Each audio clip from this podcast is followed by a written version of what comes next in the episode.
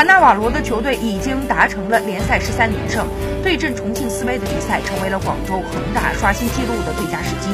不过，卡纳瓦罗仍然保持着警惕。意大利人甚至不惜以最危险时刻的言语来提醒球队：当你一直连胜的时候，就是最接近输球的时候，最危险的时候。在卡纳瓦罗的眼中，广州恒大远远没有达到不可战胜的地步。球队在经历了客场对阵北京国安的比赛之后。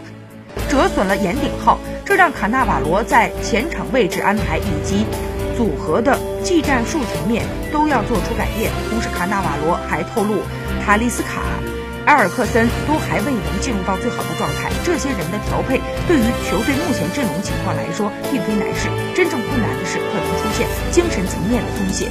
所以，卡纳瓦罗提醒球员要在精神层面上严肃地对待剩余的八场比赛。